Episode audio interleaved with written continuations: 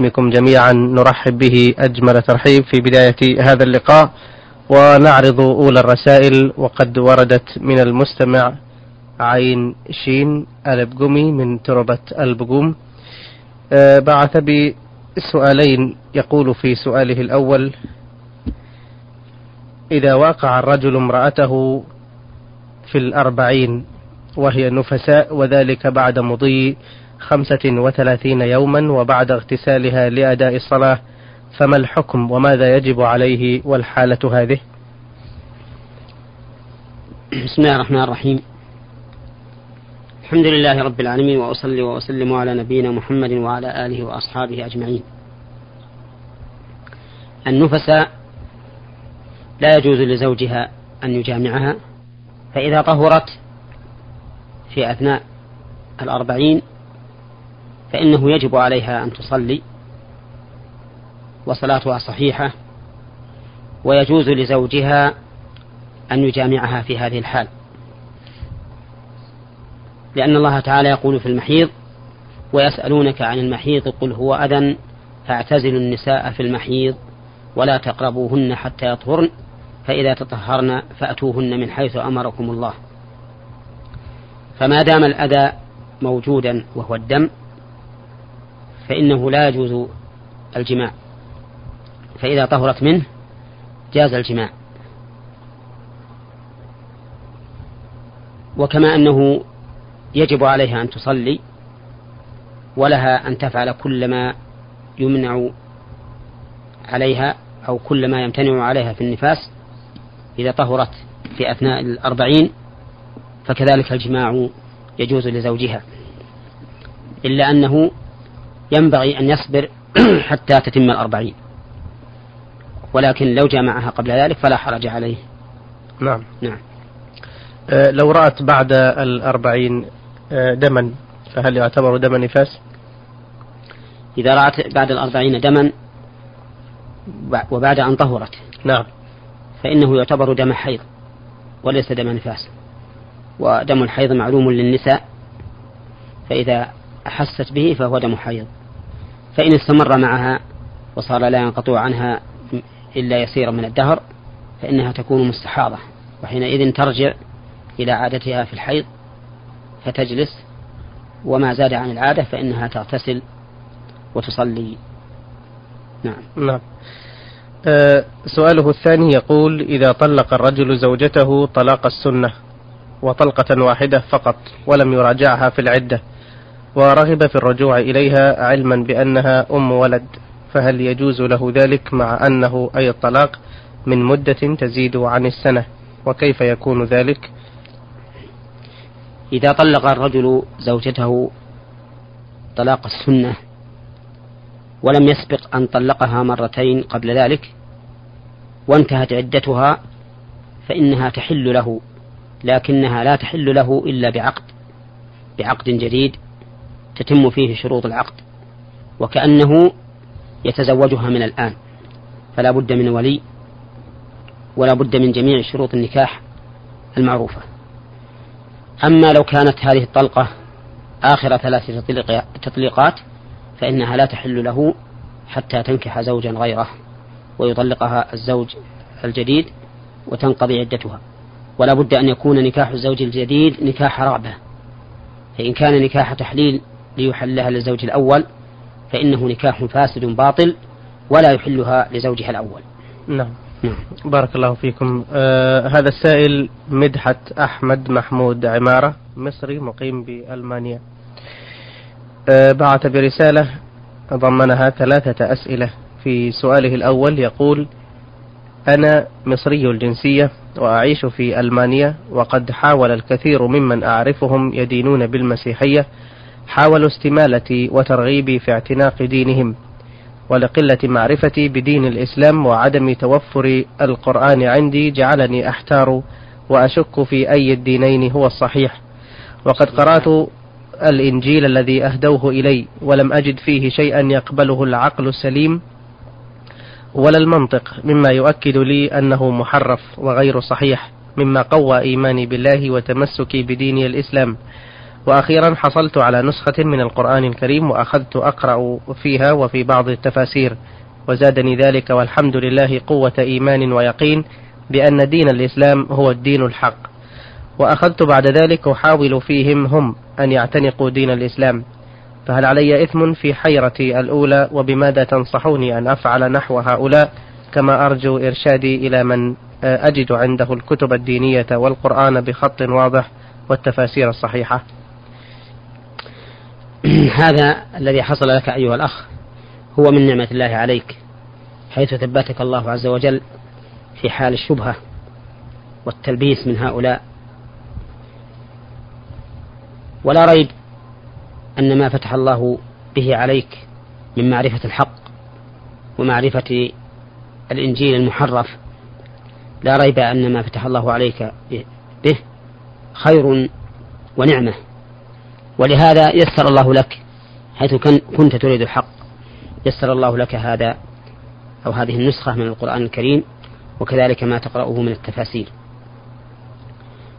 وما حصل لك من الحيرة إبان دعوتهم إياك لا يضرك، ما دمت والحمد لله قد ثبت على دين الإسلام، ثم ازددت يقينا بما حصل لك من هذه النسخة من القرآن الكريم والتفاسير القيمة، فنرجو لك الثبات،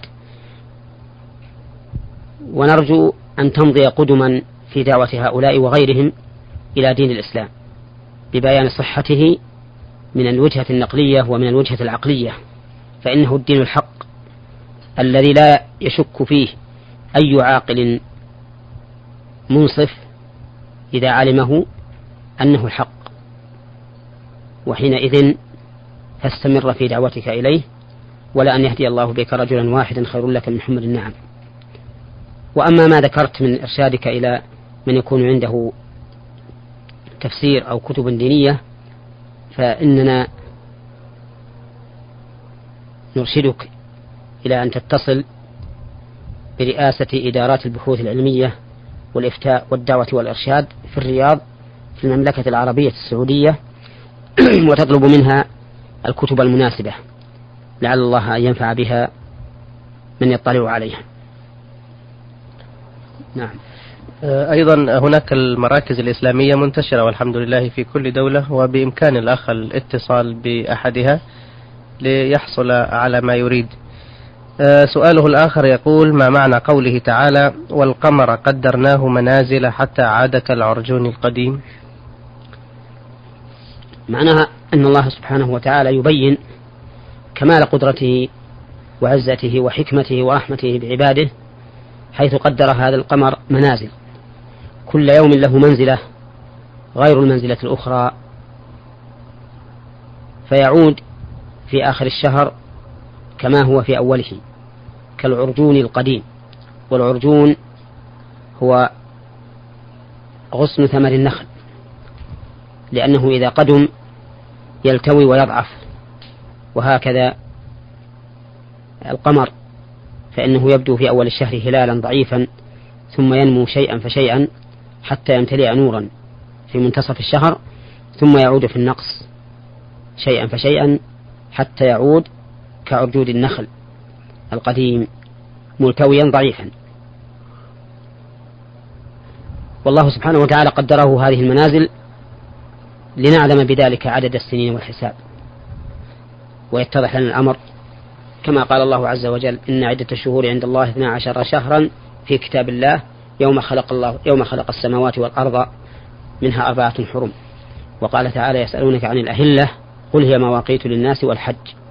ولهذا لا شك ولا ريب أن التوقيت العالمي العالم هو بهذه الأهلة، لأن الله يقول: قل هي مواقيت للناس عموما. نعم. له سؤال أخير أيضا حول تفسير قوله تعالى: فإذا انشقت السماء فكانت وردة كالدهان. هذا يكون يوم القيامة.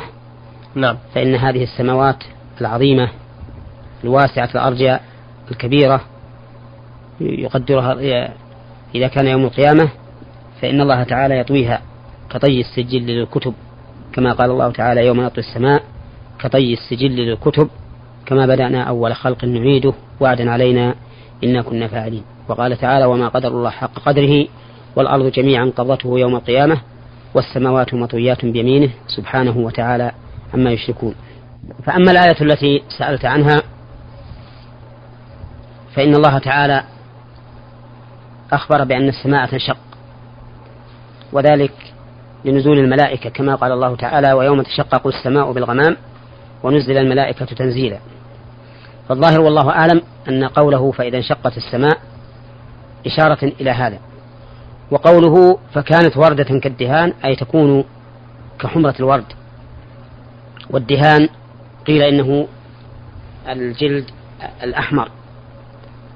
الأحمر، وقيل إن الدهان هو ما ينظر من الدهن يكون متلونا بألوان متعددة. وعلى كل حال فهي تشير إلى أن هذه السماء سوف تكون بهذا اللون وعلى هذه الصفة في ذلك اليوم العظيم.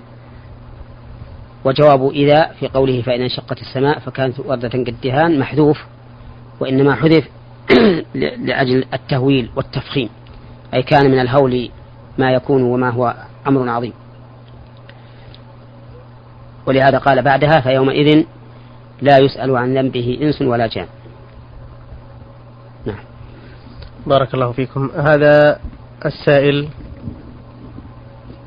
أبو العرابي حسين من المملكة المغربية، في الحقيقة بعث ب30 سؤال، ولكن أكثر الأسئلة قد تناوله البرنامج في حلقات مضت، ولذلك فسوف نعرض بعض أسئلته في هذه الحلقة. يقول: ما الحكم الشرعي في تحديد النسل؟ نقول إن تحديد النسل أمر لا ينبغي، لأن الذي ينبغي في الأمة الإسلامية تكثير النسل وزيادته، فإن كثرة النسل وزيادته من نعمة الله عز وجل، كما قال الله تعالى عن شعيب حين قال لقومه: واذكروا إذ كنتم قليلا فكثركم. فبين شعيب عليه الصلاة والسلام أن تكثير الله لهم من نعمة الله عليهم، وكذلك امتن الله به على بني إسرائيل حيث قال: وجعلناكم أكثر نفيرا. فالأمة لا شك أنها تقوى بكثرة أفرادها وتزداد، كما أن في ذلك أيضا تكثيرا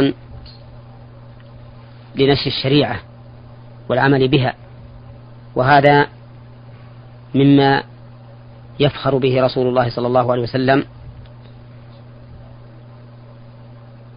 ولكن لا حرج فيما إذا كان الإنسان يرى أنه لا بد من تنظيم النسل إذا كانت الزوجة لا تتحمل الحمل تباعا، فإنه لا حرج أن ينظم النسل، بمعنى أن يجعل كل 1.5 سنة أو كل 2 سنتين حسب حال المرأة وظروفها، وأعني بالظروف الظروف الجسمية.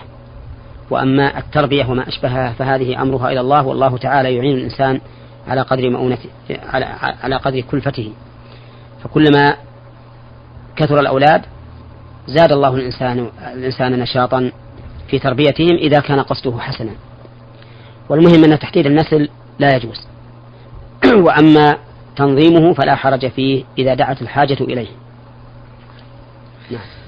سؤاله الثاني يقول: هل يجوز للمسلم أن يعمل في مصنع للمسكرات علما أنه لا يتناولها، وما حكم دخله من ذلك العمل؟ لا يجوز للمسلم أن يعمل في مصنع للمسكرات، فإن هذا من المعونة على الإثم والعدوان، والله تعالى قد نهى عنه فقال: ولا تعاونوا على الإثم والعدوان. وكسبه من هذا العمل كسب محرم خبيث، فيجب على المسلم أن يتقي الله عز وجل في نفسه وفي مأكله ومشربه، لأن الأمر عظيم. فقد قال النبي عليه الصلاة والسلام: إن الله طيب لا يقبل إلا طيبا، وإن الله أمر المؤمنين بما أمر به المرسلين، فقال تعالى: يا أيها الذين آمنوا كلوا من طيبات ما رزقناكم واشكروا لله إن كنتم إياه تعبدون، وقال تعالى: يا أيها الرسل كلوا من الطيبات واعملوا صالحا إني بما تعملون عليم. ثم ذكر النبي عليه الصلاة والسلام الرجل أشعث أغبر يطيل السفر يمد يديه إلى السماء يا ربي يا رب ومطعمه حرام وملبسه حرام وغذي بالحرام فأنى يستجاب لذلك. فاستبعد النبي عليه الصلاة والسلام إجابة الدعاء من هذا الرجل المتغذي بالحرام، فأكل الحرام ليس بالأمر الهين، فالواجب على المؤمن أن ينظر في مأكله ومشربه وفي جميع مكاسبه حتى تكون على الوجه الذي يرضي الله ورسوله. نعم. سؤاله الثالث يقول: ما حكم صنع التماثيل المجسمة وبيعها؟ صنع التماثيل المجسمة إن كانت من ذوات الأرواح فهي محرمة لا تجوز. نعم. لأن النبي صلى الله عليه وسلم ثبت عنه أنه لعن المصورين، وثبت أيضا عنه أنه قال الله عز وجل: ومن أظلم ممن ذهب يخلق كخلقي. وهذا محرم. أما إذا كانت التماثيل ليست من ذوات الأرواح فإنه لا بأس بها وكسبها حلال لأنه من العمل المباح. نعم. يسأل أيضا عن معنى زواج المتعة وحكمه. زواج المتعة أن يتزوج الإنسان المرأة إلى أجل، فيقول مثلا: زوجني ابنتك لمدة أسبوع، لمدة شهر، لمدة سنة، وما أشبه ذلك. وهذا النوع من النكاح كان حلالا ثم حرمه النبي صلى الله عليه وسلم إلى يوم القيامة. ووجه ذلك أن النكاح إنما يراد به البقاء والاستمرار والعيش مع الزوجة بسعادة، وأما نكاح المتعة فأشبه ما يكون به الاستئجار على الزنا، لأنه إنما يتزوجها لهذه المدة المعينة فيقضي وطره منها، ثم بعد انتهاء المدة ينفسخ النكاح رضي بذلك أم لم يرضى، لأنه نكاح مؤقت.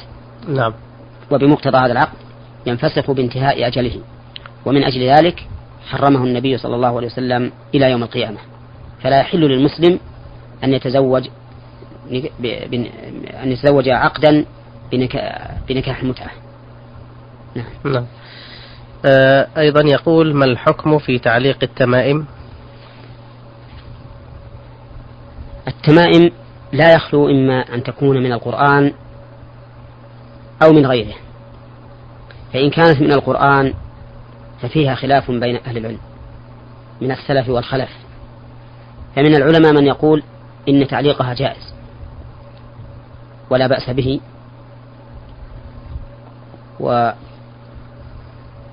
وربما يستدل بقوله تعالى: وهذا كتاب أنزلناه مبارك، ويجعل هذا من بركة القرآن أن الله تعالى يدفع به العين والشر عمن علقه.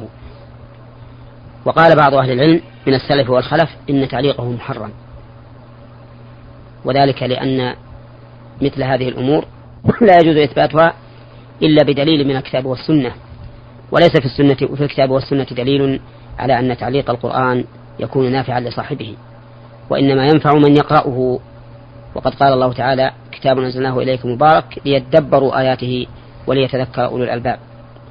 فنيل البركة بالقرآن إنما يكون على حسب ما جاءت به الشريعة، وهذا القول هو القول الراجح، أنه لا يجوز أن تعلق التمائم من القرآن على الصدر ولا أن تجعل تحت الوسادة وما أشبه ذلك. ومن أراد أن يستشفي بالقرآن فليستشفي به على حسب ما جاءت به السنة. وأما إذا كانت التمائم من غير القرآن، من طلاسم لا يدرى ما معناها، أو كتابة كالنقوش لا تقرأ وما أشبهها، فإنها محرمة بلا شك، ولا يجوز للمرء أن يعلقها بأي وجه من الوجوه، لأنها قد تكون أسماء شياطين أو أسماء عفاريت من الجن أو ما أشبه ذلك، والشيء الذي لا تدري ما معناه لا يجوز لك أن تتناوله وتستعمله في مثل هذه الأمور. يسأل أيضا يقول: ما الحكم في الرشوة لرفع الظلم عن الراشي إذا لم يتم إلا بذلك؟ هذه المسألة مسألة عظيمة يقع فيها كثير من الناس، وذلك أن بعض المسؤولين نسأل الله السلامة يماطلون بتنفيذ أعمال الخلق إلا إذا أعطوا رشوة. هذه الرشوة مأخوذة من الرشا الذي يتوصل به الإنسان إلى الماء في البئر، فهي عبارة عن الشيء الذي يبذله الإنسان ليتوصل إلى مقصوده، وهذا المقصود إما أن يكون حراما وإما أن يكون حلالا. فإن كان المقصود حراما مثل أن يبذل الرشوة ليتوصل إلى باطل يدعيه وليس له، أو ليتوصل إلى إسقاط حق عليه وهو ملزم به، فهذه الرشوة حرام بلا ريب من وجهين. الوجه الأول أنها إعانة على أكل المال بالباطل، حيث يأكل المرتشي مالا بالباطل بغير حق. والثاني أنه يتوصل بها إلى إبطال حق أو إلى إثبات باطل، ولا ريب في تحريم هذه، وأنها والعياذ بالله من أفسد ما يكون إذا وقعت في المجتمع. أما القسم الثاني في الرشوة فهي التي يتوصل بها الإنسان إلى حق له ثابت لكنه يماطل به حتى يسلم هذه الرشوة، وهذه جائزة للدافع إذا لم يتوصل إلى حقه إلا بها، ولكنها حرام على المدفوع إليه لأنه يكون بذلك خائنا، ويكون آكلا للمال بالباطل، خائنا لأمانته التي ولي عليها، وآكلا للمال بالباطل لأنه لا يحق له، لا ليس له حق في هذا المال الذي بذل له، وهو عن المسؤول، يجب عليه إقامة العدل ويجب عليه القيام بوظيفته سواء أعطي أم لم يعطى، لأن هذا مقتضى الأمانة. ولكن في مثل هذه الحال ينبغي للناس أن يرفعوا إلى ولاة الأمور هذا الرجل وأمثاله لأجل أن يقيموا فيه العدل ويؤدبوه ويفعلوا ما يجب عليهم فعله من تعزير هذا تعزيرا يردعه وأمثاله عن مثل هذا العمل المشين والعياذ بالله. نعم. يقول أيضا: ما الحكم في المرأة التي تخرج من بيت زوجها بدون إذنه؟ أولا هذا السؤال نوجه فيه نصيحة قبل أن نجيب عليه، وهو أننا ننصح جميع أخواتنا المؤمنات أن لا يخرجن من بيوتهن إلا في حاجة لا بد من الخروج فيها، لأن بيتها أصون لها وأبعد لها عن الفتنة، وأسلم لدينها وخلقها، وأحفظ لزوجها. فلا ينبغي للمرأة أن تخرج إلا إذا دعت الحاجة إلى ذلك، ثم إذا خرجت يجب أن لا تخرج متبرجة بثياب جميلة أو نعال رفيعة أو رائحة طيبة أو ما أشبه ذلك، بل تخرج تفلة متبذلة لابسة ثيابا لا تجلب النظر ولا توجب الفتنة. ثم نقول في الجواب على السؤال ثانيا: إنه لا يجوز للمرأة أن تخرج من بيت زوجها بلا إذنه ولا لزيارة أقاربها، فإذا كان يمنعها من الخروج فإنه لا يجوز لها أن تخرج إلا بإذنه. وإذا كان رسول الله صلى الله عليه وسلم يقول: لا يحل لامرأة أن تصوم وزوجها شاهد إلا بإذنه، مع أن الصيام عبادة، فكذلك الخروج من باب أولى، فلا يجوز لها أن تخرج من بيت زوجها حتى يأذن ويرضى بذلك. ويجب على الزوج أن لا يأذن لها في الخروج، أو أن لا يأذن لها بالخروج في حال تكون فيها فاتنة بثيابها أو رائحتها أو ما أشبه ذلك، وأن يراعي هذا الطلب الذي تقدمت به للخروج، هل هو خروج لحاجة أو لا، فإن كان لحاجة فليأذن لها بالشروط التي أشرنا إليها، وإن كان لغير حاجة فليمنعها.